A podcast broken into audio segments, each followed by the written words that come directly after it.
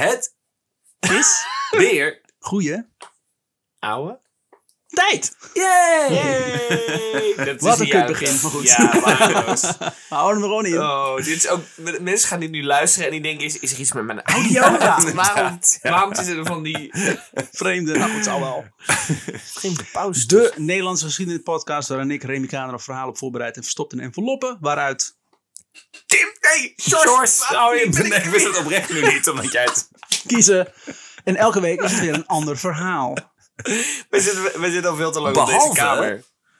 Deze week, want deze week is namelijk gewoon hetzelfde verhaal als ja, vorige week en de week daarvoor. Maar eerst de uh, huishoudelijke mededelingen. Huishoudelijke mededelingen. Huishoudelijke mededelingen. um, dat is namelijk, uh, lieve mensen, we zijn ontzettend blij dat jullie luisteren. Um, maar dat uh, staat niet iedereen altijd bij stil. Een podcast maken kost eigenlijk best wel een beetje geld. Um, nou vragen we jullie niet gelijk om geld. Maar jullie kunnen ons wel helpen door uh, je aan te melden als vriend van de show. Op w w w punt vriend van de show punt n l. Ja, N L. vraagteken punt n l.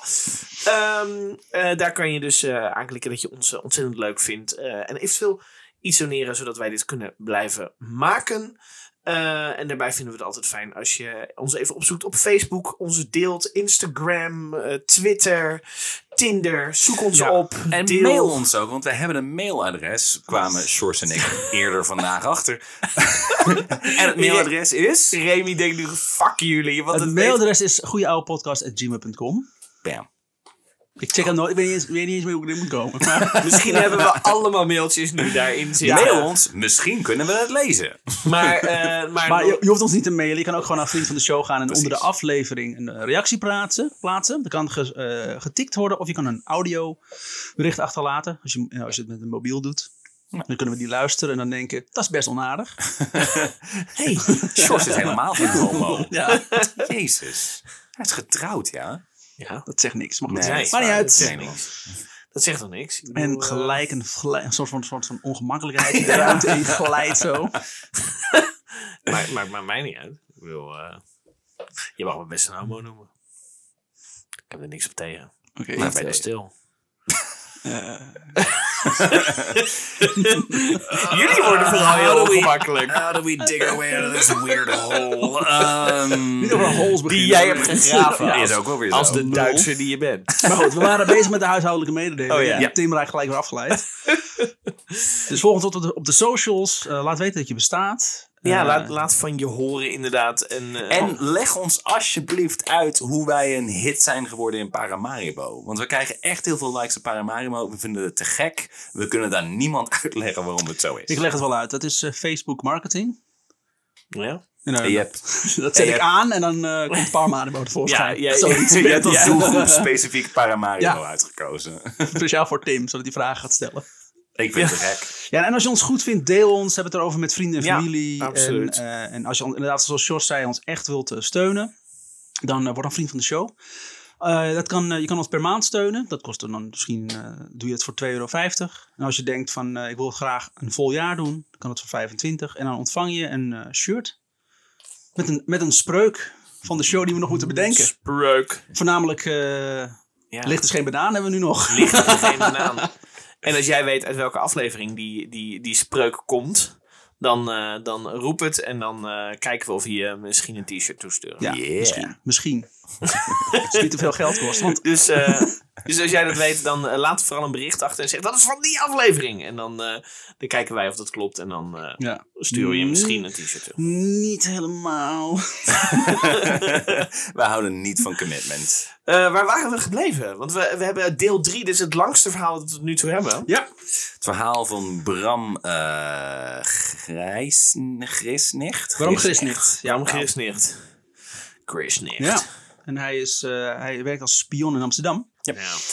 Na daar, veel omzwerving heeft hij eindelijk Engeland bereikt. En daar mocht hij eindelijk zeg maar, zijn droom van vechten tegen de, de Duitsers nee, waar gaan nee, maken. Zijn droom van veel eten mocht hij ja. waar maken. Ja, nou, dat doet hij ook inderdaad. Ja.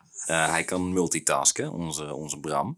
En nu zit hij alweer een tijdje in Nederland als spion ja. zijnde. Is helemaal getraind door de, door de Britten in uh, de inlichtingendienst. Ontzettend disciplinair getraind door de Britten. Ja, uh, zo de knetter. Zolang hij zijn buik vol heeft inderdaad, uh, voelt ja. hij gewoon zijn orders op. Um, en dat doet hij heel goed. De cliffhanger van vorige week is dat hij nu oog in oog staat met uh, de Duitsers. Want er zit ergens op een zolder zit hij, uh, uh, illegale uh, boodschappen te versturen naar Engeland. En baf, daar zijn ineens twee ja, Duitsers. Je slaat, nu één ding, je slaat nu één belangrijk dingetje over. Ja. Namelijk dat zijn beste vriend is doodgeschoten. Ja. Maar Piet. echt, ja. Piet, zijn maatje waarmee hij alles heeft meegemaakt. Die is uh, neergeschoten toen ze spullen gingen ophalen bij een boerderij. Ja.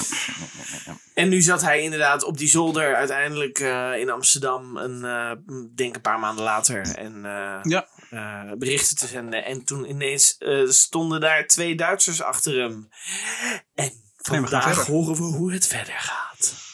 De soldaten storten zich bovenop hem. Mm. Uit angst dat hij misschien een pistool bij zich heeft. Ze nemen hem in de houtgreep. En, uh, en ook al kan hij zich losworstelen, hij kan nergens heen. Alles is omzingeld. Hij wordt de trap afgesleept en in een kamer gegooid.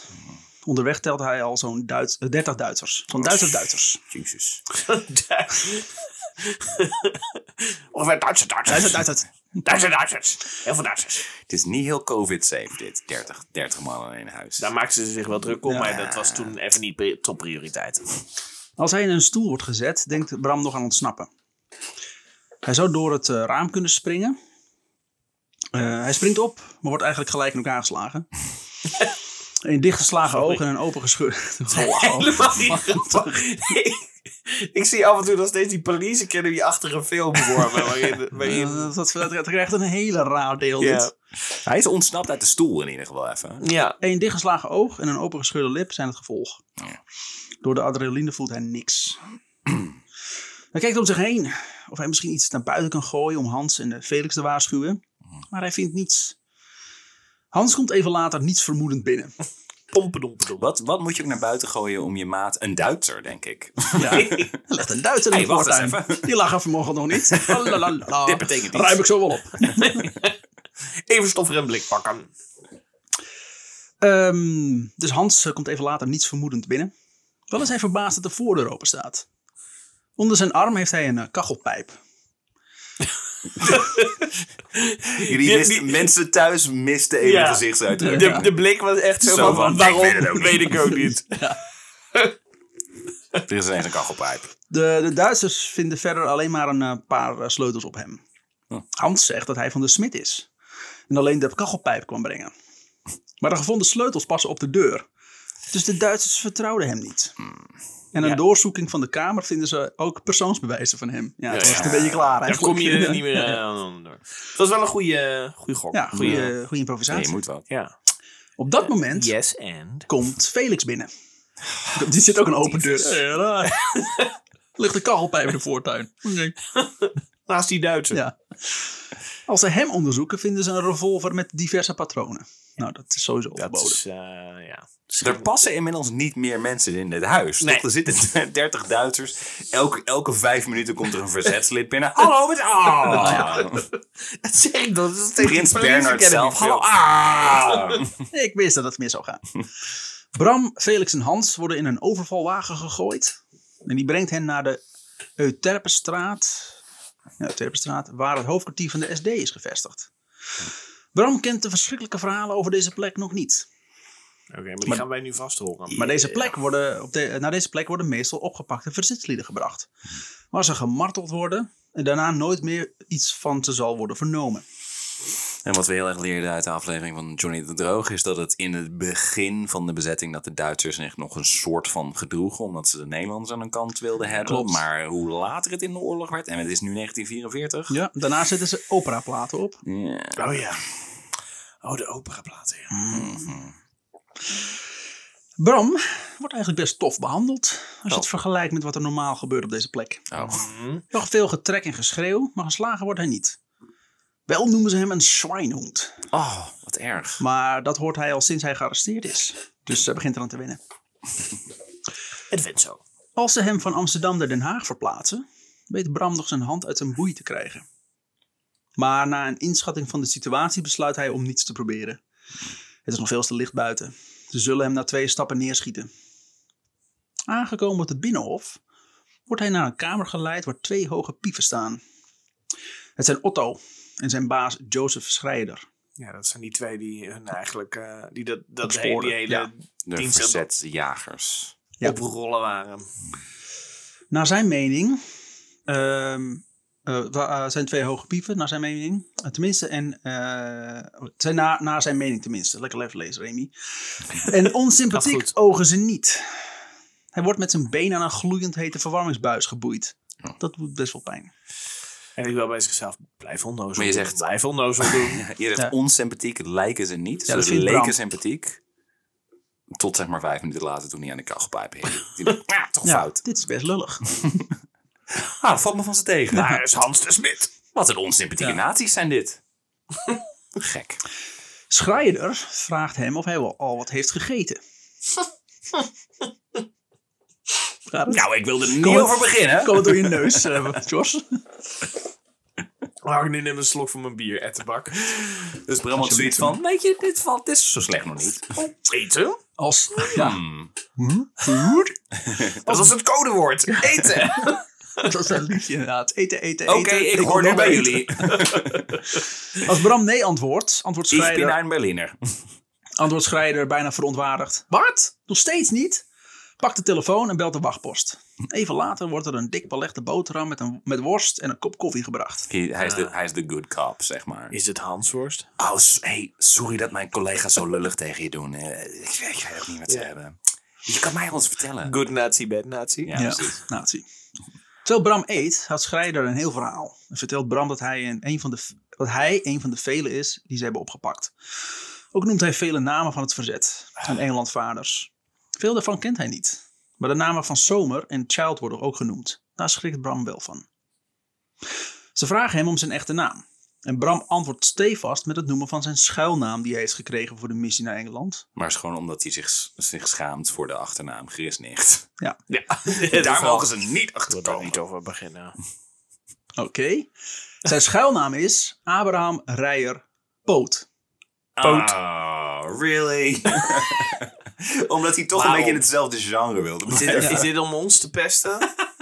Alsjeblieft. Dat hij uh, niets weet. Dus een onnozele act gaat voort. En dat ze voor informatie juist bij zijn bazen moet zijn. Oh, dan bellen we die gewoon even, maar niet uit. Na ongeveer twee uur besluit Schreider dat het mooi is geweest. Maar hij wordt uh, met een auto naar het Oranje Hotel gestuurd. Scheveningen. Ja, binnen moet hij zich uitkleden en douchen. De Duitse soldaten... Oeh, als een nazi heeft het altijd je moet douchen... Ik zou hem een beetje zorgen maken. De Duitse soldaten staren terwijl hij zich staat te wassen en het bloed van zijn gezicht was de hele tijd naar zijn kruis. Wat is dat toch, denkt Bram? Is hij besneden of zo? Later bedenkt hij zich, ze willen natuurlijk controleren of hij is besneden. Ja. Want zijn naam is immers Abraham. Een naam die veel voorkomt bij Joden. Ja, ja. Dat is ook niet per se heel handig als, als schuilnaam, nee. De volgende nee. dag als Bram... Ik heet David Cohen. Ja. Wat? Nee, echt. Grote dikke neus, grote krullen. De volgende dag, als Bram wakker wordt, gaat de celdeur open. En verschijnt daar Otto. En zijn meerdere ene Frank. Ze stellen weer dezelfde vraag als de dag daarvoor. Wat is je echte naam? Wie gaf je de opdrachten? Waar woonde je? Met wie werkte je samen? Hoe heten de andere agenten? Waar sliep je? Aan wie gaf jij uh, jou, jouw berichten? En voor wie waren die bestemd? Als Otto zijn vragen stelt, dan blijft hij beleefd. Frank schreeuwt en dreigt de hele tijd. Ja, dat is echt goed. Ja, ja, dat, dat doen ze echt. Bram merkt dat ze al veel weten. En concludeert dat ze hem al weken in de gaten hebben gehouden. Ze weten ook dat hij zendt vanuit de provincie Utrecht. Maar niet waar. Dus vooralsnog lopen zijn pleegouders geen gevaar. Mm-hmm. Als hij de vraag krijgt, wanneer en uh, waar geef jij je berichten door? Denkt Bram, oké, okay, ik moet dus nu tijd rekken. Dus hij geeft het antwoord om één uur... elke middag op de brug, brug voor Amsterdam Centraal. En hij brengt het antwoord alsof hij dit onder druk doet. Dus alsof maar, hij het niet wil geven. Oh ja. Hij probeert er wijs te maken dat hij aan het zenden was vanaf een brug. Dus nee, gewoon op straat. Dat staat er niet. Nog een keer. Hij moest, hij moest berichten door. Hij krijgt ja. berichten door uit Londen. Ja. Via zijn zendapparatuur. En die informatie die hij krijgt. Ja. Die moet hij toch doorgeven aan uh, mensen van de Ordedienst? Uh, okay. Nee, dat doet hij dan elke dag ja. om één uur. Ja, oh, dan ontmoet ja. hij iemand. Ja. Niet dat hij ja. daar met de radio staat. En ik denk, ja, dat, dat valt op. Ja. Dat is, ja. Dus ja, ja nooit, eerder, nooit eerder gepakt ook. Hij is aan het vliegeren. Oh ja. Het op het strand van Scheveningen in de radio zomer. Radio Veronica. Ja. Dus brengen ze Bram naar de brug in Amsterdam. Waar hij in de weer moet lopen. En het teken moet geven als de contactpersoon eraan komt. Oh. Maar die komt niet. Nee. Want dit is een lulverhaal van Bram. En hij blijft daar een uur staan. Ja, gek. Ik weet het ook niet. Uh, ja. En zegt vervolgens tegen Houbroek. Uh, Houbroek. Ik snap het niet. Hij ze zou hier nu al moeten zijn. Ze zullen het vast het doorhebben. Ja, misschien heeft hij door dat ik gearresteerd ben. Ja. Houbroek uh, gunt hem het voordeel van de twijfel. Ik, ik probeer me ook voor te stellen dat hij gewoon echt een extreem slechte acteur is. Dat hij echt heel erg zo op zijn horloge staat te kijken en zo ja. zich achter zijn oren krabt. En, ja. Wat? En Hè? af en toe naar, naar, naar, naar die Duitsers ook zijn schouders om. Ja. Wat gek. Nou, nou. Willekeurige mensen gaat aanspreken op straat. Ben jij soms mijn contactpersoon? Ja. ik, dat, hij, dat hij gewoon willekeurig iemand pakt. Dit is hem! Ja. Gemarteld. Ah, nee, sorry, was het niet. Ik zag, ik zag niet dat ze snor. Ik dacht, oh, nee, sorry, ja. ja. Iemand die de telegra- tele- telegraaf staat te verkopen. I did the right thing. Ja. Ouders kunnen trots op zijn. Ja. Op datzelfde moment is uh, Henk Letteboer bezig met een bericht van de meester te versturen naar Londen. Dat Bram is opgepakt is bij hem nog niet bekend. Terwijl hij aan het zenden is, wordt ook hij verrast en overmeesterd door de Duitse soldaten. Godsamme. Ook hij wordt overgebracht naar het Binnenhof, waar Hou, Houbroek, Schreieder en ene Hans Albin Rauter hem ondervragen. Rauter, de hoogst, hoogste vertegenwoordiger van de S S in Nederland. En dat hoor je aan zijn naam. Ja. Puur op basis van zijn naam heeft hij die functie ook gegeven. Ja, precies. Nou, dit is hem, jongens. Ja, je bent aangenomen. Je bent de ideale man. Hij is blind en doof. Maakt me niet uit. Ja. Hij is het.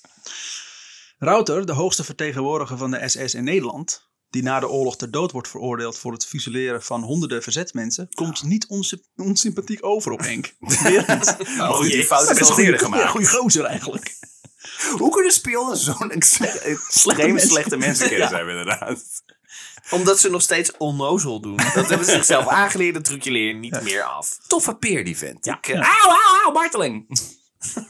Oh jezus, oh, wat? Benoemen. Ah, marteling, marteling. Ja, marteling. Au, au. Het is radio, hè? Bij mijn pen, bij mijn pen. Oh, met teenagels. Henk vertelt hem niet meer dan dat ze al weten. Bram staat de volgende dag weer met Houbroek op de brug in Amsterdam te doen alsof hij wacht op zijn contactpersoon die niet komt. Pompedompedomp. We spreken ook soms af in Hilversum, zegt Bram tegen Houbroek t- tijdens het volgende verhoor nadat hij eerst een tirade over zich heen heeft gekregen. Oh ja, trouwens, ik ben nog vergeten. Uh, ook in Hilversum soms. Ja. We gaan gewoon op tournee door. Maar op een gegeven moment gaan ze toch ontdekken van, we hebben niks ja, aan jou. We schieten hier gewoon dood. Ja. Lul de behanger. Tenminste, dat zou je dan denken. Maar. Dus, nou ja, hij heeft zoiets van, als ik dit nog een paar maanden kan rekken, dan is de oorlog misschien voorbij. Ja. Dus ook daar gaan ze heen. Weer voor niets natuurlijk. En Houbroek vermoedt dat Bram hem in de maling neemt. Maar hij kan hem niets maken. Nee. Misschien weet zijn contactpersoon dat Bram inderdaad is gearresteerd. Bram vindt Houbroek een redelijk intelligent persoon. Hij is dan wel de vijand, maar haat voelt hij niet. The ja, fuck. ik... ik zit ook... Ja, ik, ik heb wel respect voor hem. Ja. Hij is, hij is he is the Joker to my Batman. Ja, zoiets.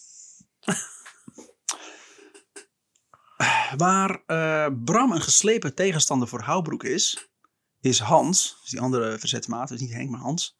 Dat niet. Ja, Hans is de kerel die ook opgepakt was. Ja. Die, die met de, met de kachelpijp, met de kachelpijp zo binnen kon lopen. Pompedom. Ik ben een spit. Dus uh, Bram is een geslepen tegenstander. Bram is dat niet. Die verraden bij zijn eerste verhoor... Je zei twee keer Bram. Sorry, Bram Hans, Hans, Hans, Hans in zich niet, sorry. Hans Hans Worst. Ja. Uh, die verraden bij zijn eerste verhoor gelijk waar hij vandaan uh, zende. Waardoor dat huis en alle inwonenden worden opgepakt. Hans maakte voor het verzet foto's. Uh, en zijn kamer met al het belastende materiaal wordt leeggehaald. Hmm. Als Houbroek aan Hans vraagt waar buurman en de meester zijn, antwoordt Hans: u weet heel goed dat buurman Tonnet is. Iets wat, uh, iets wat bij, niet bekend was bij de Duitsers. Ah, dude. En ook dat hij hier in de gevangenis zit. Dus waarom fuck, vraag je dat aan mij? Ja, ja. Stomste spion ooit. Ja, dit is echt ja, ja. En je, jullie weten ook donders goed dat we bezig zijn met een invasie in Normandië. Dat weet je best. Operation Fortitude. En jullie weten ook dat al onze codes zus en zus en zo zijn. Dus echt, breng me terug naar mijn cel. En ja. Ik heb honger trouwens. Ja. En uh, ja. Doe maar iets koosjes. Verleid wordt door een boterham inderdaad. En, uh, ik doe het met je moeder. Dat ook. Wat? Oh. Hans. No, no, you didn't. Peace out. Ja.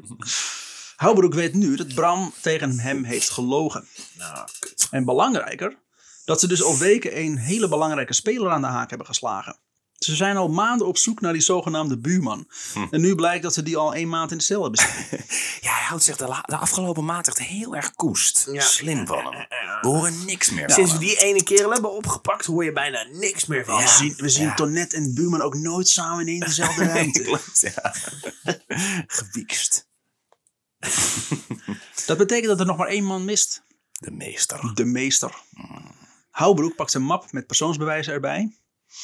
En dat moet dan die, en dat moet dan die man met die mooie snor zijn. Die huzaar. Die huzaar, ja. Die vindt die vindt met dat leren gimp ma- mask.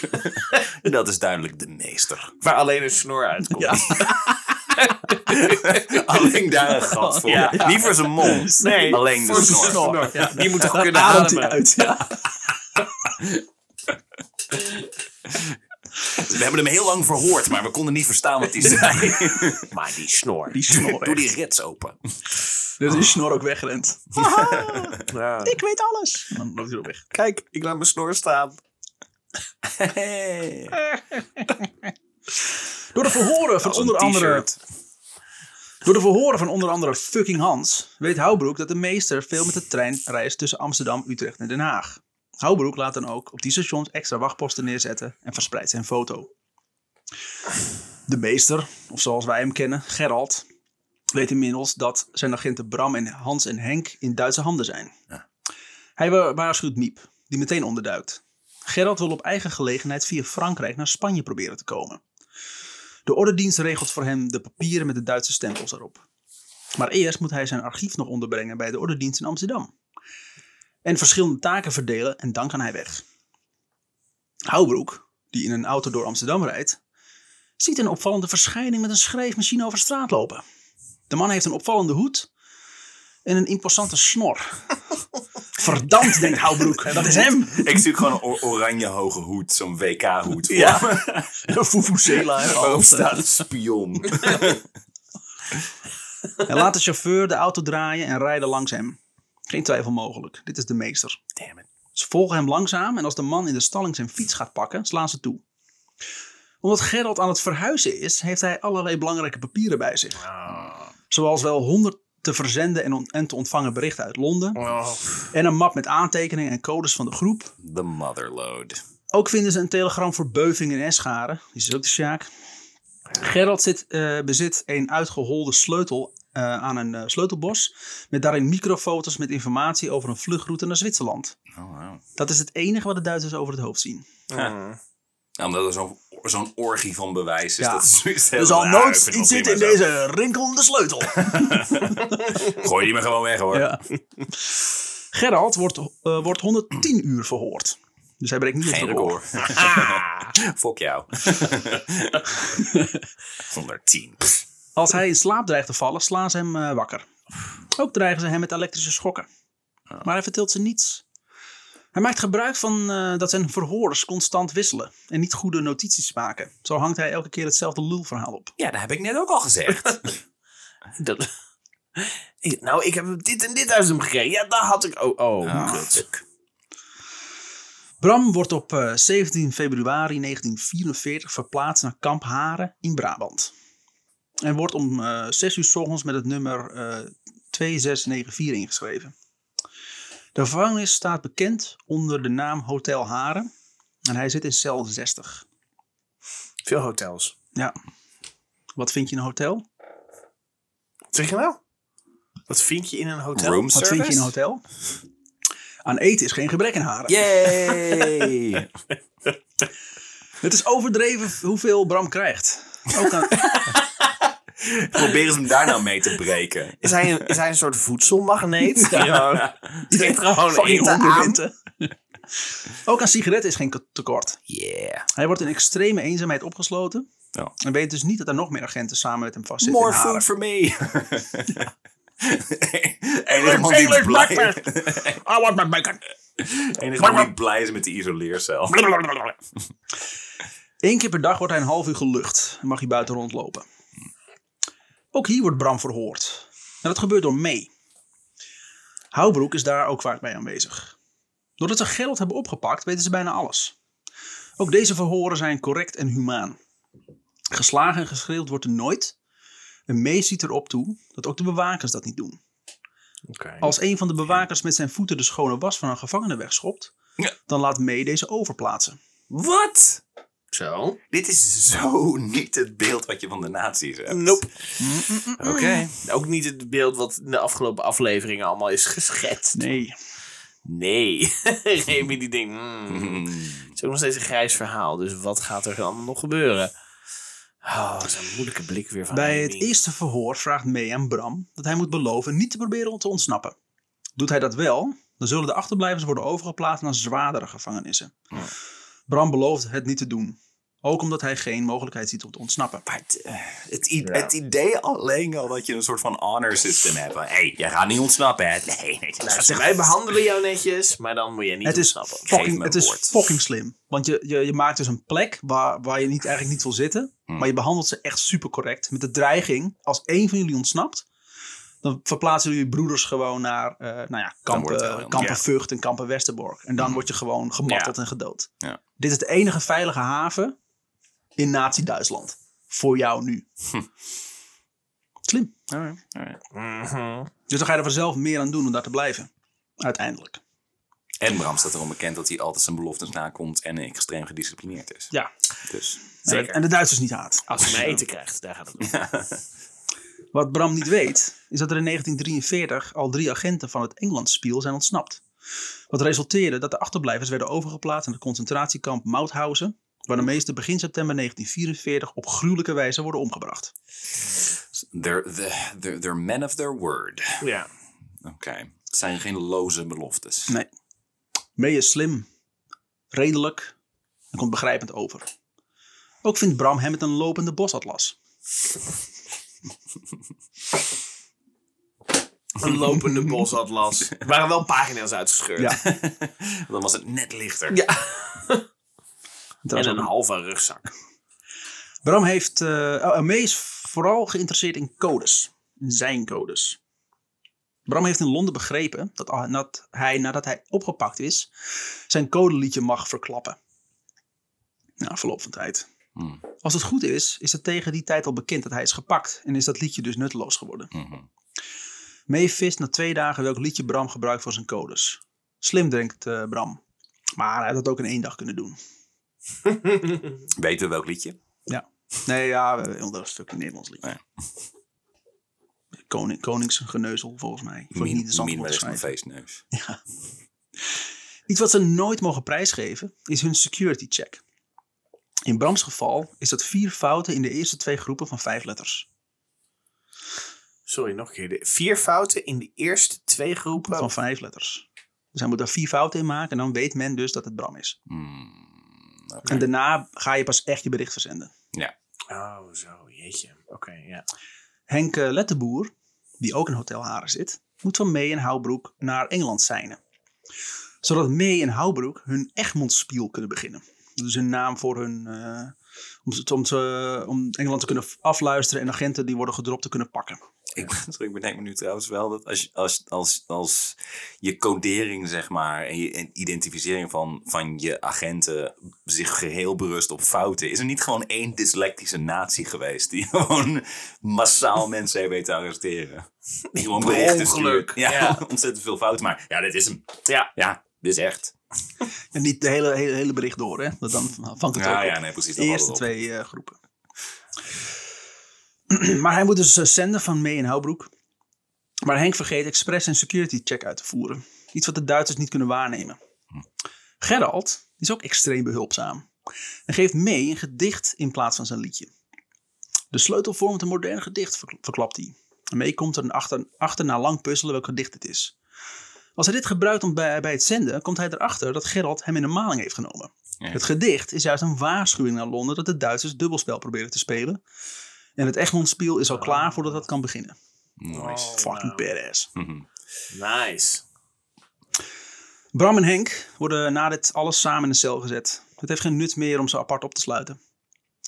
Van Henk hoort uh, Bram dat uh, Henk op het punt stond om, na, om te vertrekken. Maar dat Londen dat tegenhield. Hij moest blijven in Nederland en het zou allemaal wel goed komen. Daardoor weten ze dat ze zijn opgeofferd om de verbinding uh, zo lang mogelijk in stand te houden tussen Londen en de Ordedienst. Wow. Bram en Henk horen van Houbroek dat ze zijn uitgepeild. Uh, dit, werd door de, dit werd de Duitsers makkelijk gemaakt omdat de Ordedienst maar niet uh, voor nieuwe adressen wilde zorgen. Wow. Eikels. Op dertig juli negentien vierenveertig worden Bram en Henk overgeplaatst aan kamp Vught. Toch. Kamp Vught is het, ja, het spel nu over. Ja. Er valt geen informatie meer te halen. Ja. Kamp Vught is het enige uh, S S-concentratiekamp buiten Duitsland. En werd in negentien drieënveertig geopend omdat Westerbork en Amersfoort de stroom van gevangenen niet meer aankonden. In de twintig maanden dat kamp Vught in gebruik uh, is, worden er eenendertigduizend mensen vastgehouden. Joden, zigeuners, verzetstrijders, politieke gevangenen, criminelen en zwarthandelaren. Mannen, vrouwen en kinderen. Dat het regime in Vught anders is dan in Haren, merkt Bram gelijk op. Het eten oh. is er karig en slecht. Dat is ook weer het eerste. Ze hebben het hier zo moeilijk. Ze hebben alleen mayo en geen curry. Het is Krijg erg. maar één plakje bacon in plaats van twee. Boe. Ene Schweiger heeft de leiding. En zijn plaatsvervanger Unter, Unterscharführer Weike zijn allebei monsters. Ze doen in wreedheid niet voor elkaar onder. Ze worden ondergebracht in een betonnen bunker met een binnenplaats. Anders dan andere gevangenen in Vught, die juist in barakken zitten. In de cel waar ze zitten, zit een soort van ruit. Ze kunnen niet naar buiten kijken, maar ze kunnen wel met andere gedetineerden praten. Dit is echter ten strengste verboden. Als ze dit dan toch proberen, ook omdat ze het relaxte regime in Haren gewend waren, pakt een van de S S'ers zijn wapen en schiet door het raam. De kogel ketst alle kanten op. Een wonder boven wonder raakt niemand gewond. En dit zijn geen mensen. Dit zijn beesten, zegt Bram tegen zijn medegevangenen. En er wordt weer geschoten. Ja. Dat is eigenlijk niet. Pak nou nou zeggen. Nou, snel een schietgebedje. Als ze dit later weer proberen, omdat ze denken dat het buiten rustig is, vliegt later de celdeur open en worden ze door meerdere S S'ers helemaal te pulp geslagen. Mm. En moeten ze buiten op een muur staan. De muur heeft een, uh, heeft de rat heeft een schuine punt. En wie valt, wordt in elkaar geslagen en weer op de muur gezet. Ja. De muur staat voor het kantoor van Schweiger, zodat hij geamuseerd kan kijken naar dit tafereel. Ja. Dit is Bram zijn eerste echte kennismaking met het nazi-bewind. Ja. Vindt hij die nog steeds zo sympathiek? Ik haat ze niet, hoor. Ja, maar het is ongelooflijk, want in de, de, de, tot nu toe ja. is hij steeds inderdaad... Ja, ze komen wel sympathiek over. Ze moeten Nederland uit en wat ze doen is niet oké, okay, maar... Ja, ik, ik kan ze niet echt haten. Er is ook een soort van respect tussen, ja. tussen hem en de vijand. Van, ja, je zei het nu aan de andere kant van het bureau. Weet je, we zijn allebei uh, beroeps. Ja. Ik kan me er respect ja. bij hoe jij je werk doet. Ik zie ja, verder geen... Uh, jij voert je, je, je werk ja. uit, ik doe mijn werk. Ja. En, uh, het is wat het is. Ja, en ja. we hebben tegenwoordig natuurlijk bij nazi's... dat dit, dit zijn de eerste dingen waar je aan denkt. Concentratiekampen, massa. Dat is wel waar het steeds eindigt, zo hoor. Nu ook maar Precies, weer, ja. maar ik bedoel, maar mensen destijds wisten dat dus allemaal niet. Nee, dat is zo bizar nee. inderdaad. De oorlog gaat van vijfentwintig augustus negentien vierenveertig in een stroomversnelling. Parijs wordt bevrijd en op drie september uh, Brussel. Op vijf september meldt Radio Oranje dat de invasie van Duitsland op het punt staat te beginnen. Om kwart over acht richt premier Gerbrandy zich vanuit Londen tot het Nederlandse volk. Hij praat over dat de geallieerden de Nederlandse grens al over zijn. In zijn originele tekst stond echter dat ze de grens hadden genaderd. Maar Gerbrandy heeft het gewijzigd, heeft het zelf gewijzigd naar overschreden. Een paar uur later meldt de Nederlandse nieuws van de B B C zelf dat Breda al bevrijd is. Dat is niet waar dus? Overal in Nederland gaan mensen de straat op met rood, witte, blauwe vlaggetjes om de bevrijders te verwelkomen. Oh, maar, het blijkt, hm? oh, God. maar het blijkt allemaal een dikke grote leugen van de regering uh. van Nederland in Londen. Want het is ook fucking vijf september. En niet vijf mei. Nee, nee. nee. Maar hadden ze het idee van misschien komt dat volk dan massaal in, in opstand of zoiets? Het is, ze hoopten dat de Duitsers meeluisterden en dat zij zouden vluchten. Uh, het is de Dolle Dinsdag. Ja. Oh. En na Dolle Dinsdag, uh, ik heb het niet opgeschreven, maar na Dolle Dinsdag werden gewoon mensen die feestvierden op straat kapotgeschoten door de Duitsers.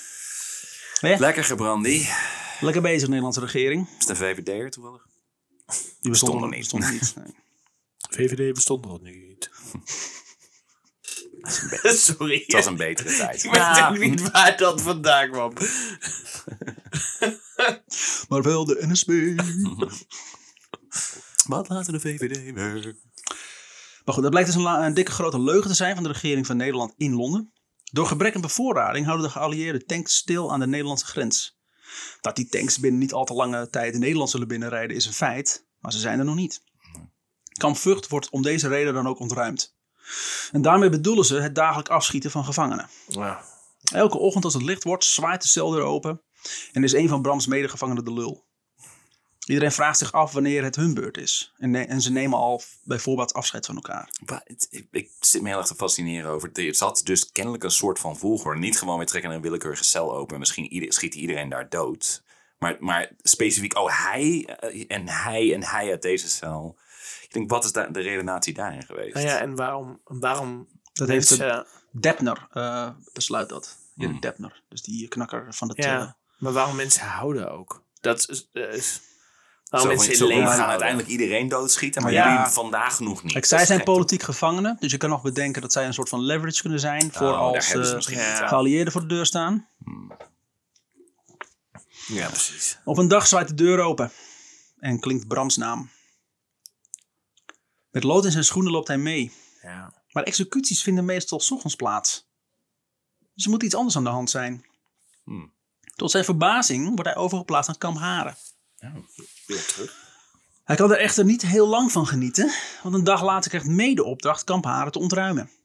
En dat betekent ook weer... En zo zit Bram in een vrachtwagen. Oh. En wordt weer naar station Vught gebracht. Oh. Er zijn duizenden mensen. Velen van hen zijn de wanhoop nabij. Bram niet. Die is opgelucht. Is het gewoon omdat hij te veel eet en dat die kampers zoiets hebben? Nee, neem jij hem maar. Nee, god, wij willen hem ook niet. Hier, hier. Staat niet goed voor onze boeken. We zijn failliet aan het gaan hier, ja? Er zijn duizenden mensen. Velen van hen zijn wanhoop nabij. Bram niet. Die is opgelucht. In deze massa is iedereen gelijk. Hij is niet meer de spion, maar een van de vele gevangenen. En kan hij opgaan in de menigte.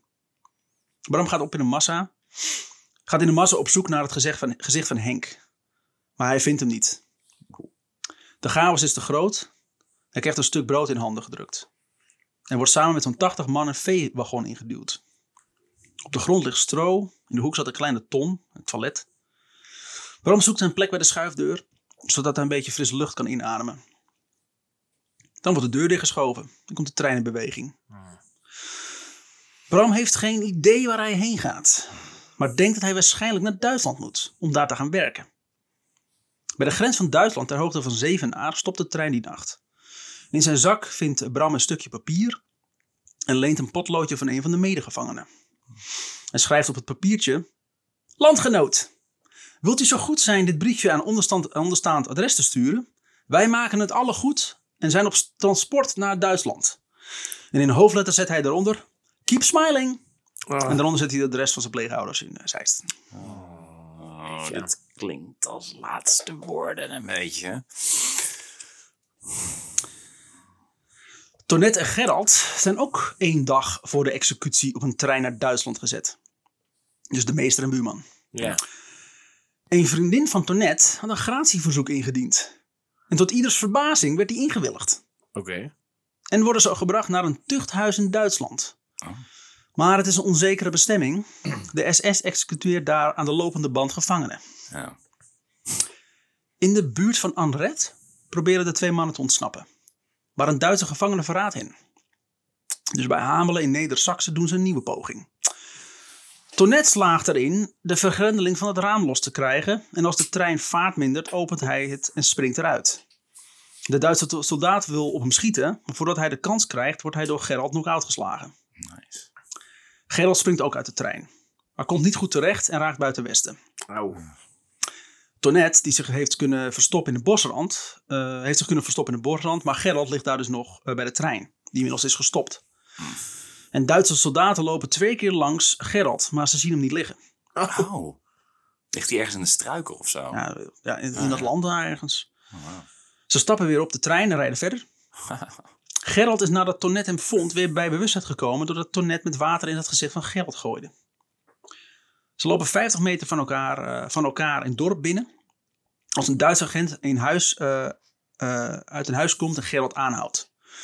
Omdat hij geen papieren bij zich heeft, moet hij mee naar het bureau. Tonnet vlucht en bereikt la- dagen later helemaal uitgepult Oldenzaal, waar vrienden van uh, Gerald wonen. Ja. Gerald maakt de agent wijs dat hij als vrijwilliger in Duitsland werkt. En dat de trein waarin hij zat is aangevallen door geallieerde vliegtuigen. En hij is alles kwijt. Omdat hij een hoofdwond heeft, wordt hij overgeplaatst naar een ziekenhuis. Waar ook blijkt dat hij een hersenschudding heeft en een paar gebroken ribben. Zo. Hij blijft daar tot hij volledig genezen is. En slaagt erin te ontkomen. Eind december negentien vierenveertig is hij weer in Nederland. In januari negentien vijfenveertig meldt hij zich in Amsterdam om verder te gaan met verzetswerk. Wauw. Fucking, fucking badass. Ja, dat is echt heel cool. Hij is echt de meester, ja. Ja. En terecht. Zit zijn snorde nog? Ja, nu weet hij het nog. En zijn snor, die gaf hem energie. Ja, die ja. trok hij energie. Dat ging ja. terug zijn lichaam in waarschijnlijk. Ik moet blijven leven. Voor mijn snor. Hij is te mooi. It's the power of the stash. Ja, dat was ook dat. Toen zagen de Duitsers hem ook niet echt. Gewoon daar een bosje stond. Zijn snor was een... Hij heeft zich verstopt achter zijn snor. Cloak of invisibility. Op uh, zeven september komt Bram aan in kamp Sachsenhausen. Op de poort staat tekst Arbeid macht vrij. Ze moeten zich opstellen in een appelplaats. En groepsgewijs worden ze, daar, uh, worden, ze, uh, worden, worden ze daarna een stenen gebouw binnengebracht. Waar ze zich helemaal moeten uitkleden. Alles wordt hem afgenomen. En hij wordt geregistreerd onder het nummer een nul een drie twee negen. Daarna wordt hij een douche ondergejaagd. Als Bram uh, daaruit stapt, uh, komt er een man in een streepjespak op hem af. En die scheert Bram helemaal kaal. Oksels, hoofd, schaamstreek. Nog nat van de douche krijgt Bram een uh, blauw-grijs gevangenispak. En ze lijken nu allemaal op elkaar. Zelfde kleding, iedereen is kaal. Kaal, ja. Het is een tactiek van de Duitsers om mensen te breken. Oh. En ze zijn nu allemaal een nummer. Voor Bram is dat een, uh, voor Bram is dat een voordeel, denkt hij. Want, nogmaals, Grisnicht. Kamp, geen spion. Ja. Kamp Sachsenhausen is in negentien zesendertig gebouwd ten behoeve van de Olympische Spelen. Oké, okay. Echt waar. De eerste bewoners van het kamp zijn politieke gevangenen, zoals communisten. Daarna komen daar in de ogen van de nazi's minderjarige mensen bij. Zoals Joden, zigeuners, geestelijke gehandicapten en homoseksuelen. Daarna een deel Russische krijgsgevangenen. En duizenden van hen worden systematisch vermoord. Sinds maart negentien drieënveertig heeft het kamp ook een gaskamer. Ook worden er medische experimenten uitgevoerd op gevangenen. Er worden zware verwondingen aangebracht bij gevangenen. Ze krijgen dan alternatieve medicijnen van Duitse artsen. En als die dan aanslaan, dan kunnen ze, kunnen ze die gebruiken voor soldaten aan het front. Tussen de dertigduizend en vijftigduizend mensen worden vermoord in kamp Sachsenhausen. Het is een schatting, want het werd niet goed bijgehouden. Jezus. Als Bram eraan komt, is het kamp overvol. Er moeten vele mannen als dwangarbeider werken in de Duitse oorlogsindustrie. Bram kan na een aantal dagen uh, zich weer uh, opmaken voor vertrek. Er wordt overgeplaatst naar kamp Neuengamme, wat zo'n achttien kilometer ten zuidoosten van Hamburg ligt. En, en is sinds december uh, negentien achtendertig in bedrijf.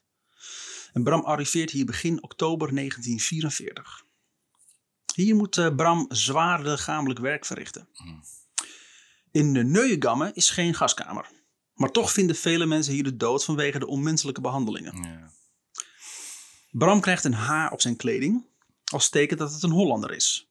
Hm. En een rode driehoek op zijn kleding. Het teken van een politieke gevangene. Elke ochtend ontvangt hij een sneetje brood. En een kop warm vocht wat voor koffie moet doorgaan.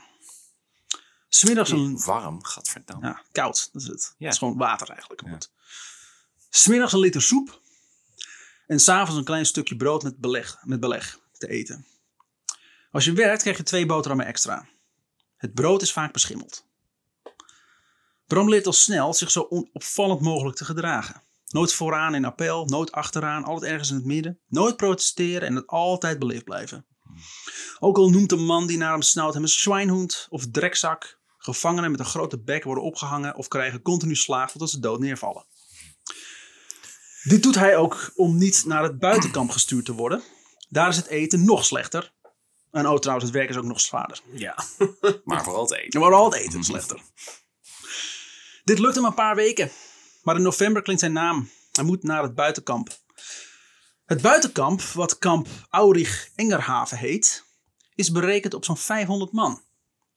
Bram zit hier nu met tweeduizend mannen bij elkaar. Ah, Jezus. In de barakken staan geen tafels of stoelen. Elke ochtend worden ze door de bewakers geleid naar een gebied waar ze tankgrachten moeten graven. En elke morgen worden ze om vijf uur door de kapo's, dit zijn gevangenen die toezicht, toezicht houden, zogenaamde blokoudsten, uit hun bed geschreeuwd en geslagen. Bram heeft een hekel aan dit soort mensen. Het zijn meelopers die zichzelf ten koste van hun medegevangenen proberen te redden. Ja. Tijdens het werk probeert Bram zijn verstand op nul te houden. Wat voor hem natuurlijk makkelijk is. Onnozel. Scheppen en niet denken. Ze staan de hele dag met hun voet in de modder of het koude water, waardoor die na verloop van tijd gaan ontsteken. Af en toe vangt er iemand een kikker. Die is blij met de aanvulling op hun rantsoen. Ja. Ja. Ja. Brams krachten nemen snel af. Kapot en tot het bot verkleumd komt hij 's avonds terug in het kamp. Alleen voorin de barak is een klein potkacheltje. Maar deze plek wordt bezet door Capo en zijn vriendjes. Elke dag voelt Bram zich beroerder. En hij heeft ontzettend last van zijn maag. En krijgt zijn schep niet eens meer de grond in. Mannen die niet meer, echt niet meer kunnen, ook niet als ze worden geslagen, worden in een schuur bij een molen achtergelaten. Ze moeten zich 's avonds weer aansluiten bij de groep.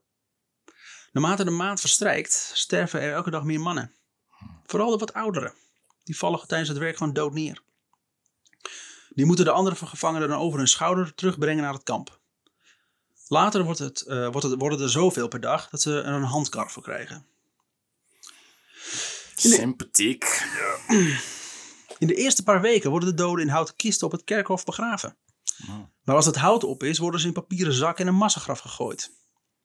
De kosten van de kerk probeert in het begin nog van iedere overledene de naam te noteren. Maar als later er soms tien doden per dag zijn, worden die lichamen zonder bedekking als uitvuil, oud vuil in een kuil gegooid. Dat nooit, denkt Bram. Hij denkt aan ontsnappen. Maar vanwege zijn verzwakte staat in de kuil laat hij dat plan varen. Vanwege de slechte hygiëne in het kamp heeft iedereen op het moment, van, uh, heeft iedereen op het moment opeens buiklopen. Zo ook Bram. Die nu alleen nog maar bloed en water poept. Oh, en het doet achterlijk veel pijn. En ze hadden geen kranten. Nee. Dat is het ergste nog. En er een appelboom gaat in de nee, precies. Je kunt niet verstoppen. Op tweeëntwintig december is het werk af. En wordt het kamp ontruimd. ontruimd. Bram Sjors is... zit jij ook de hele tijd heel erg te rekenen. Zo van, oh, hoeveel maanden nog. Maar hij zit ook voorbij... in Duitsland. Ja, ja ook nog eens een keer. Ja. Het is tweeëntwintig december hè. Ja, ja, dat duurt nog veel te lang. Ja. ja, het ziet er niet goed uit. Bram is onder de gelukkigen die het weten overleven. honderdachtentachtig van de tweeduizend mensen vinden er de dood. Oh, wauw. honderdachtentachtig van de tweeduizend. Ja. Er is nog steeds teringveel. Ja. Maar... De ja. meeste onder hem uit Putten en Gorinchem. Allemaal oud. De jongens heeft nog een kans om te herstellen. Dat is het waarschijnlijk. Hoe, ja. oud waren ze, hoe sterk waren ze toen ze ja. erin kwamen? De jongens die het overleven zijn zo rond de twintig. En de ja. mensen die doodgaan zijn uh, veertig, vijftig of zoiets. Ja. Jij had het niet meer gered, Tim. Nee, nee sowieso niet. Ja. Maar echt Terug dag in... één al. Ja. Doei. Ik... I'm out. Terug in kamp Neuengamme hoeft hij niet meer te werken. Langzaam herstelt hij uh, herstelt zijn lijf van de buikloop. Maar zijn maagpijn keert nog regelmatig terug. In de wintermaanden worden de gevangenen uit, uh, eigenlijk elke dag uit een warme barak geknuppeld. Om buiten in de kou doelloos rond te lopen. Ook moeten ze constant in appel staan. En krijgen gekke opdrachten als uh, muts op, muts af, ogen links, ogen rechts. En als de rijen niet recht zijn, wordt er iemand geslagen. Op, op zoek naar een reden om iemand ja. af te tuigen, zeg maar. En enkele keer moesten ze buiten in de kou naakt in appel staan. Terwijl de artsen hen controleren op luizen. Als iemand met luizen werd gevonden, dan werd hij in elkaar geslagen. En heel vaak werden er waarschijnlijk geen luizen gevonden. Ja, ze maar probeerden ze dat er wel luizen zijn, werden gevonden en begon ze gewoon. Ze probeerden de luizen te slaan ook. Maar... Ja, sla, van de aftrap te slaan inderdaad. Ja. Maar wacht even. Zelf niet wil doen, doen wij het Even terug, want volgens mij, je zei toch van hij heeft het overleefd? Of je doet, hij heeft het buitenkamp overleefd? Ja, want hij gaat nu weer terug naar dat... Hij heeft het buitenkamp overleefd. Oh, ik dacht, ik dacht de oorlog. Ik dacht, nee. oh, hij heeft het gehaald. Dus hij nee, nee, nee, nee, okay. kamp, terug in kamp Neuengamme. Goed. Kut. Eind maart negentien vijfenveertig... winteren in Neuengamme en selectie plaats. Er zijn twee groepen, links en rechts. De linkergroep zou op transport naar Bergen-Belsen gaan. Ja. Waar ze allemaal worden omgebracht. Dat weten ze niet. Als Bram in de beurt is, kijkt de arts hem aan. Links. Hmm. Als Bram naar die groep wil lopen, wordt hij aan zijn arm getrokken en naar de rechtergroep getrokken. Hmm. De letse assistent had de arts niet goed verstaan. En heeft hiermee Brams leven even verlengd. Even. Kamp Neuengamme raakt voller en voller.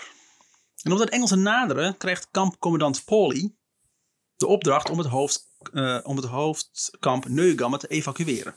Daar heet een man Pauly. Ja. Een Duitser. Alsof hij fucking figurant is bij de Soprano's. Ja, bizar. Hey, Pauly, how about you kill these political prisoners over here? Hey, come on. Get him out. Get him out. Wij hadden, luisteraars, we hadden dit even nodig, ja? ja? Ze hebben het zeker nodig, want doe je nog even. Oh, okay. Ik wil niet meer. oh.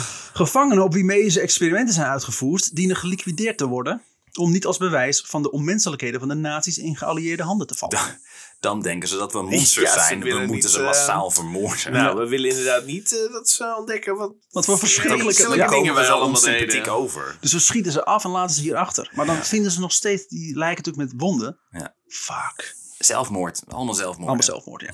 Hang ze ja, snel op. Maar wij niet toch goed over nagedacht. Begin april wordt Bram met een grote groep uh, in treinen gedreven. Die naar het zuiden rijdt. Dit zit al in april. Ze worden allemaal naar een klein kamp gebracht uh, met, de, met de naam Busing, Bussingnacht Schielstrassen. S'avonds klinkt het luchtalarm. De bewakers zorgen ervoor dat zij in veiligheid het bom- bom- bombardement kunnen overleven. Hm. De gevangenen blijven buiten onbeschermd achter. En vinden hun plek in, uh, als veiligheid in een loods. Hm. Maar er valt een bom op die loods. Oh. En mannen schreeuwen en kermen van de pijn. Bram heeft de mazzel dat hij aan de andere kant van dat gebouw stond. Bram heeft veel mazzel. Ja, ik, en inmiddels Fuck. weet ik niet meer in hoeverre dat mazzel is de hele tijd. Nee, want okay, ik heb maar, het vermoeden dat ja. hij het toch niet overleeft. En dat betekent gewoon nog een paar weken of maanden extra lijden. Ja. Dus, maar, okay. De volgende dag worden ze weer uit de loods gejaagd. Dan worden ze weer in een vegenwagon geduwd. Ze gaan nu oostwaarts. Als de laadkleppen van de veewagons eindelijk geopend worden, tuimelen de mannen eruit. Iedereen is vies, uitgedroogd en kapot. En de Duitsers blijven maar schreeuwen. We zijn inderdaad geen mensen meer, denkt Bram. We zijn vee voor hen. Van de tweeduizend man blijken er tweehonderdvijftig de reis niet te hebben overleefd. Oh, wat. Hij is aangekomen in het kamp Ravensbrück. Wat in eerste instantie is gebouwd als een kamp voor vrouwen. Maar vanaf negentien eenenveertig is er ook een klein deel van het kamp ingeruimd voor mannen. Ruim honderddrieënvijftigduizend uh, mensen zitten er tussen negentien achtendertig en negentien vijfenveertig vast. Onder hen zo'n achthonderdvijftig vrouwen en driehonderd mannen uit Nederland. Zo'n dertigduizend mensen vinden er de dood. Op de appelplaats worden Bram en de andere mannen na vreselijke treinreis geteld. Als ze de barak inkomen horen ze van de kapo dat ze met drie mannen in één bed moeten delen. Hij is inmiddels wel wat gewend. Maar zo smerig als hier heeft hij het nog nooit meegemaakt. Een van de jongens met wie hij zijn slaapbed deelt is in, de, in Batavia geboren Boy Idema. Hm. Ook hij is er slecht aan toe. Hij heeft net als Bram ook in Neuengamme gesteten en ook tankgrachten moeten graven. Boy heeft ook medische experimenten meegemaakt. Op een dag werd zijn keel zonder verdoving opengesneden. God, Stevens. Zodat de kamparts kon zien hoe deze genas. Ah. En dat terwijl Boy helse pijnen leed. Bram zijn maagklachten worden ook steeds erger en erger. In het kamp heerst totale anarchie. Er zitten heel veel uit de oostelijke kampen overgebrachte Poolse en Russische krijgsgevangenen. Hm. Die in groepjes uh, de anderen terroriseren. Als Bram eindelijk een keer een stukje brood heeft bemachtigd, duiken er drie Polen op hem en pakken het af. Hij heeft geen kracht meer om zich te verweren. Die krachten nemen met de dag af. Zo erg dat hij nu ook zijn hygiëne begint te verwaarlozen. Als hij zijn kruis krabt, zit zijn handen vol luizen. En zijn maag doet meer pijn. Ook heeft hij ontzettende last van diarree. Als hij op een avond met vreselijke krampen zijn bed uitklimt en zich naar de latrine, uh, latrine buiten haast, heeft hij geen controle meer over zijn lichaam. De dunne ontlasting loopt langs zijn benen op de grond. Een Duitse kapo ziet hem in zijn eigen vuiligheid en scheldt hem uit. Ook commandeert hij Bram dat hij het moet opruimen. Bram vindt, vindt niets waarmee hij de vloer kan schoonmaken. Ja. En de man dwingt hem op zijn knieën en het met zijn blote handen te doen. Voor het eerst in zijn leven voelt Bram echte haat tegen de nazi's. Nu pas? Jezus. En dit gevoel zal nooit meer weggaan. Nee. Op donderdag zesentwintig april negentien vijfenveertig klinkt het bevel dat Ravensbrück geëvacueerd moet worden. Iedereen die enigszins kan lopen moet mee. Met de Russen zo dichtbij verwacht iedereen, verwachtte iedereen dat ze binnenkort wel vrij zouden zijn. En waarheen moeten ze dan lopen? Veel van de mannen hebben geen schoenen. Niemand heeft warme kleding. Ze krijgen nu al weinig te eten, dus hoe zal het zijn tijdens de tocht?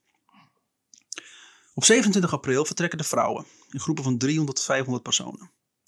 Ze krijgen allemaal een Rode Kruispakket, maar de inhoud is al leeggeroofd door de bewakers. Waarom, waarom, waarom deel je ze überhaupt nog uit dan? Gewoon om, om, om ze extra te naaien? Ik weet het niet. Hier, een pakketje en leeg. Haha, fuck jou. Fucking nazi's. Ja. De volgende dag is de groep met mannen aan de beurt, waaronder Bram. Bram is er slecht aan toe. En Boy nog erger. Boy zit uh, ook op een van de karren die er speciaal zijn voor de zwakkeren die niet kunnen lopen. Als Bram ook op die kar wil gaan zitten, wordt hij ervan afgeslagen door een bewaker. Hm. En ook Boy moet nu lopen. Iets wat Boy Bram niet in dank afneemt. Maar Boy probeerde hem ook op, het, uh, op de kar te tillen trouwens. Hm. In Ravensbrück blijven rond de drieduizend zieke vrouwen en driehonderd zieke mannen achter. Deze zouden eigenlijk moeten worden geliquideerd, maar de bewaker die dat moest doen, geeft geen gehoor aan dit bevel. Oh. Ze zijn een paar, wu- paar uur onderweg als Bram echt niet meer kan. Het tempo is te hoog, maar hij weet inmiddels dat ze hem zullen doodschieten als hij ineenzakt. Hij heeft het al een paar keer zien gebeuren. Als ze tegen de avond een korte pauze nemen, kijkt hij een oudere soldaat aan die het dichtst bij hem staat. Deze man ziet er niet uit als een beul, denkt Bram. En de man kijkt hem vragend aan. Mag ik uh, alsjeblieft poepen? Ik moet echt heel nodig, vraagt Bram de oude soldaat. De man gebaart met zijn hand dat hij naar de bosrand mag gaan. En Bram maakt zich los van de groep. Boy ziet niet dat hij wegloopt. Niemand ziet hem. Ook de andere bewakers slagen geen acht op hem. Mm. Achter een bosje hurkt Bram. En hij wil zijn broek losknopen. Maar dan ziet hij dat de kolonne weer in beweging komt. De oude soldaat is doorgelopen. Dan kijkt hij niet meer naar het bosrand. Niemand kijkt. Oh. Bram staat voorzichtig op, knoopt zijn broek weer vast en loopt verder het bos in. Ja. Maar ja, wel ergens midden in, in, in Duitsland. Ja, maar terwijl hij nauwelijks kan lopen. En, uh, nou ja, hij kan helemaal niks. En hij is koud en hij heeft waarschijnlijk... Maar goed, jij gelijk heeft hij. Aan. Maar merk daar. geen, geen schreeuwende nazi's meer. Ja. En, ja. En, nee, ik snap hem wel. Zo, zo ontsnapt Bram aan de dodenmars. Ah. En valt hij in slaap onder de sterrenhemel. Ja. Als Bram weer wakker wordt de volgende ochtend, voelt hij zich intens gelukkig en blij. Ja. Nog nooit heeft hij zo lekker geslapen. Omdat hij weet dat er in Ravensbrück nog mensen zijn achtergebleven, besluit hij terug te gaan naar het kamp. Wat? Zijn alle nazi's daar weg dan? Dat, dat weet hij niet. Nee. Ik bedoel, waarom zijn... Ja, oké. Okay. Ja.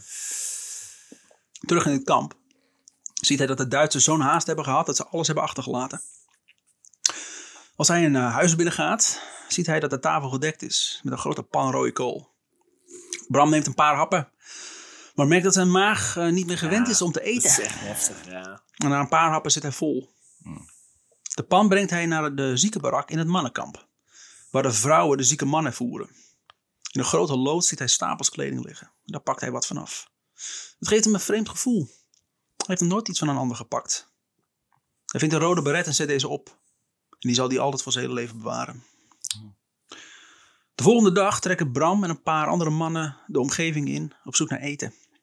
Dus de, de, de, de, de nazi's zijn weg. Dus ja. Ze zitten nog in dat kamp. Ja. Ze zijn niet meer gevangenen in principe.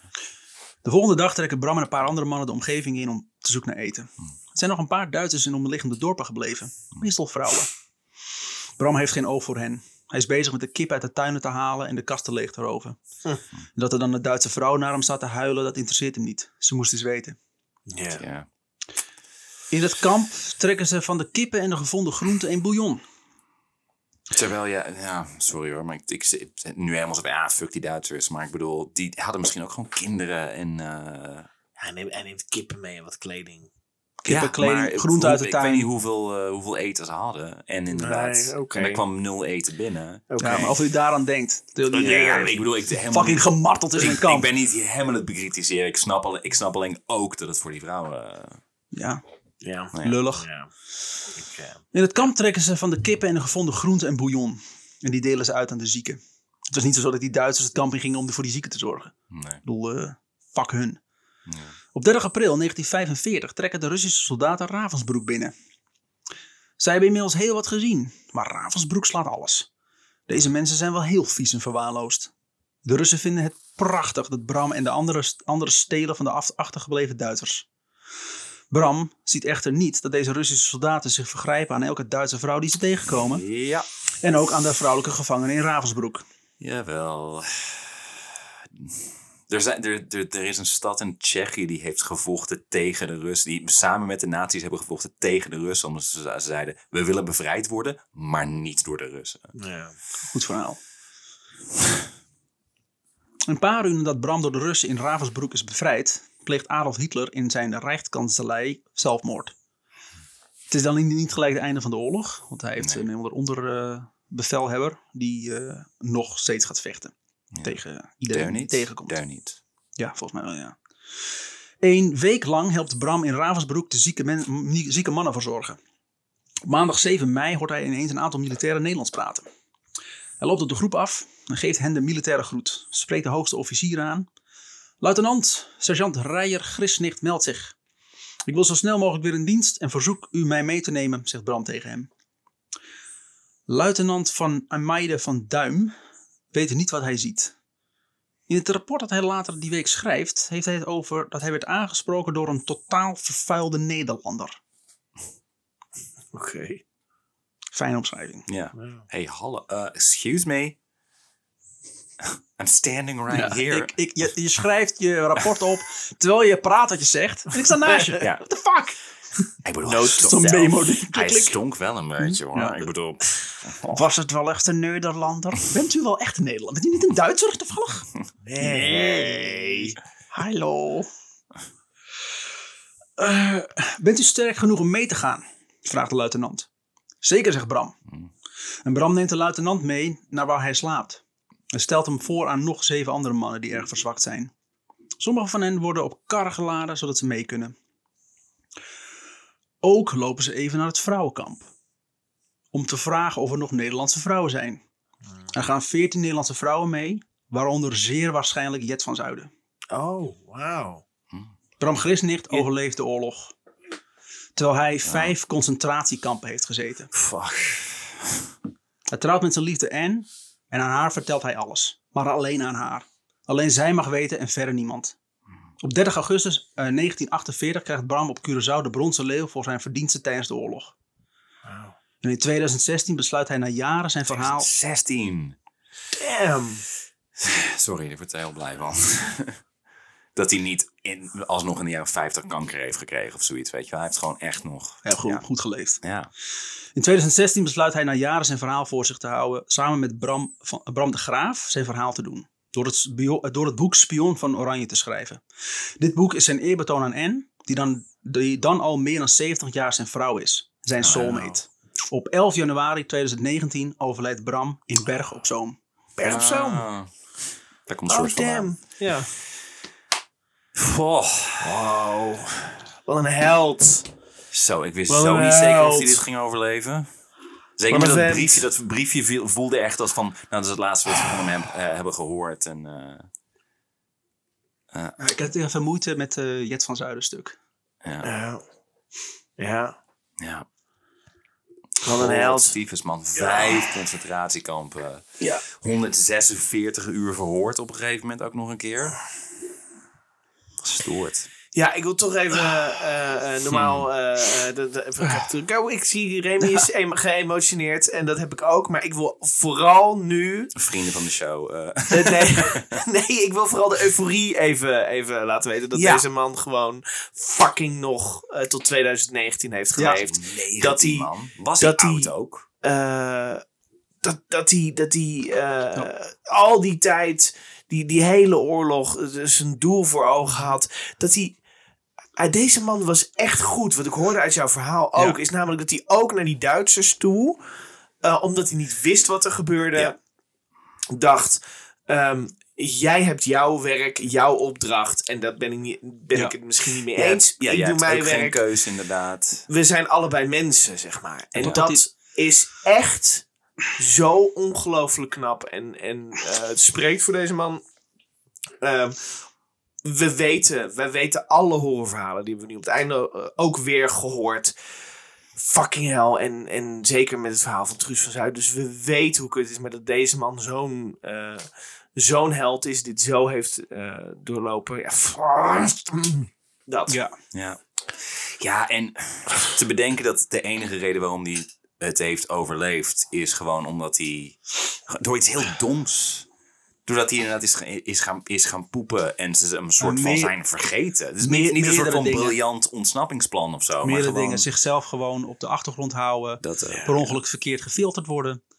En inderdaad... Het is uh, geluk en, en, sli- en, ja, en, en slim ja. zijn. En ja. het is, het is, maar uh, vooral dom geluk. Ik bedoel, dat moment moet ik... Dat, daar, daar stond ik zo van te kijken. Dat hij...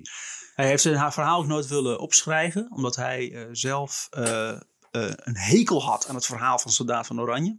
Oh, omdat echt? Daar iemand echt helemaal opgehemeld werd. Mm. Terwijl hij dacht, de mensen die het overleefd hebben, zijn niet de helden. Die hebben gewoon fucking mazzel gehad. De mensen die de helden zijn, zijn de mensen die dood zijn gegaan.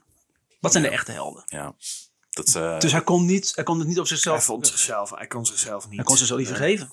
Waarom hij wel en Piet Hoekman niet?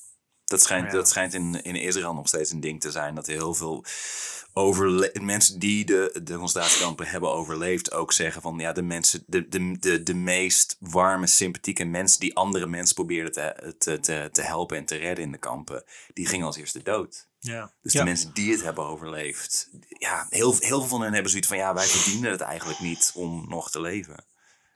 Maar ik vond het mooi dat, ik, uh, dat, dat er... Het, wo- het wordt niet expliciet genoemd dat hij Jet van Zuiden heeft geleefd, maar alles lijkt erop.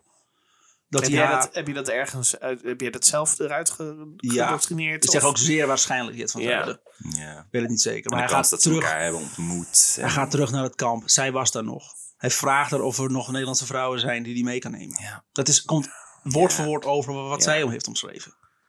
Maar het wordt nooit, nee, nooit ergens bevestigd. Nee. Nee. Nee, en als hij er heeft ontmoet, dan wist hij misschien de naam niet. En... Ja. Ja. ja, goed. Ik... Uh... Oh, fuck. Ja. Ik ben wel weer uh, emotioneel onderuit getrapt. Uh. Ja. ja, ik heb zelf ook wel alles van. Hmm. Het is zo... Het is, het is zo heftig. En het is zo... Uh, um... Het blijft zo, zo'n intens omdat dat leed wat, wat relatief uh, jong is. Om dat en, zo aan te blijven horen. En de waanzin ervan ook als het overduidelijk is aan alle kanten dat ze aan het verliezen zijn. Dat de nazi's aan het verliezen zijn. Het is een kwestie van ja, tijd. Dit gaat earth, over. Hè? Ja, in plaats van inderdaad zo van nou laten we nog zoveel mogelijk goeds doen, zeg maar, ja. mensen vrijlaten om, hè, nee, nee, op het laatste moment nog zoveel mogelijk mensen kapot maar wat te ik, maken. Wat, want Niet, dat, dat, dat is krankzinnig. Ook, ook waarom met die, die dodenmars gaan lopen? Waarom met wat al die mensen? Eraan? Wat heb je? Ja, maar ook zelf, het is jezelf toch ook tot last, denk ik ergens? Ja. Of ik had ook coördinaties nou, van vlucht weg, uh, rek jezelf, whatever. Ja. Ik weet wel, daar kom ik ook in het verhaal achter, heb ik niet opgeschreven, is dat uh, Himmler. Mm. Die heeft nog uh, vrouwen die hij in uh, Ravensbrück had uh, gebruikt als een soort van uh, onderhandelingsmiddel. Uh, zodat hij, uh, ik weet niet, weg zou kunnen komen met de yeah. handelen met de geallieerden. Mm. En uh, dus hij heeft een aantal uh, vrouwen uit Ravensbrück uh, met witte bussen weggereden naar Letland of zo. Oh, wow. Om daar uh, ze dan over te overhandigen. En zodat hij dan... Hé, uh, uh, hey, uh, ik heb ook iets goed gedaan. Kijk eens nou, hoe sympathiek ik ben. Niet goed afgelopen voor hem, gelukkig. Nee, nee. Maar de mannen in dat kamp, die lieten ze gewoon knijterhand links liggen. Ja. Die hadden er eigenlijk nooit moeten zitten. Maar ja, dat was nou eenmaal... Uh... Maar uh, dit alles heb ik uit het uh, boek van uh, Bram de Graaf. Ja, noem hem nog uh, even. Uh, ja. Bram de Graaf, Spion Bram, van Oranje. Ja, Bram de Graaf, Spion van Oranje. Uh, koop het of ga naar je bibliotheek en, hu- en, en leen dit boek. En lees het. Wat ik vandaag verteld heb, is maar een, een kleine selectie van wat er gebeurd is. En als je het echt wil weten, moet je echt het boek lezen. Ja. Ik kan het iedereen aanraden. En het is voor iedereen uh, belangrijk om deze geschiedenis ja. te, te kennen. Ja. Bram. Ik, ik kijk nu naar zijn foto. Wat een held. Hm. Ja. Wat een held. Huh. Een jong jochie ook, hè? Ja. God, man. Ja. Spion van Oranje van Bram de Graaf. Um, ja. Uh, hiermee sluiten we deze week af. Het eerste ah. verhaal van drie delen. Ja. ja. Dit was en, uh, langste tot nu toe. Ook wel ja. pittig aan. Maar langs tot nu was Matahari. Die was vier uur. En die werd opgedeeld in twee delen. Maar dit was wel echt... Uh, dit ging van knullige naïviteit. Ja. Bijna wit verhaal. Naar, ja, naar, naar spionverhaal in de oorlog, naar zwart ja. verhaal uh, eindtijd. Ja. ja, de grappen werden aanzienlijk minder naarmate de... Ja. de uh, had ik ook wel verwacht. Ja. Dit heb ik dus uh, vanmiddag nog getikt, dus ik was al aardig. Je was wel eigenlijk om je zo bleek binnenkwam. Ja. Ah, ja. Uh, dus, dus dat. Alright, dankjewel. Dus iedereen, uh, dankjewel voor het luisteren. En ook jullie bedankt, uh, Tim en George. Ja, ja. en uh, voor alle luisteraars. Uh, volgende week weer leuk. Misschien dat kan ik, ik niet beloven. Nee, ik ken jou. Ja, oh. ik, ken, ik ken Mark. Tot volgende week, jongens.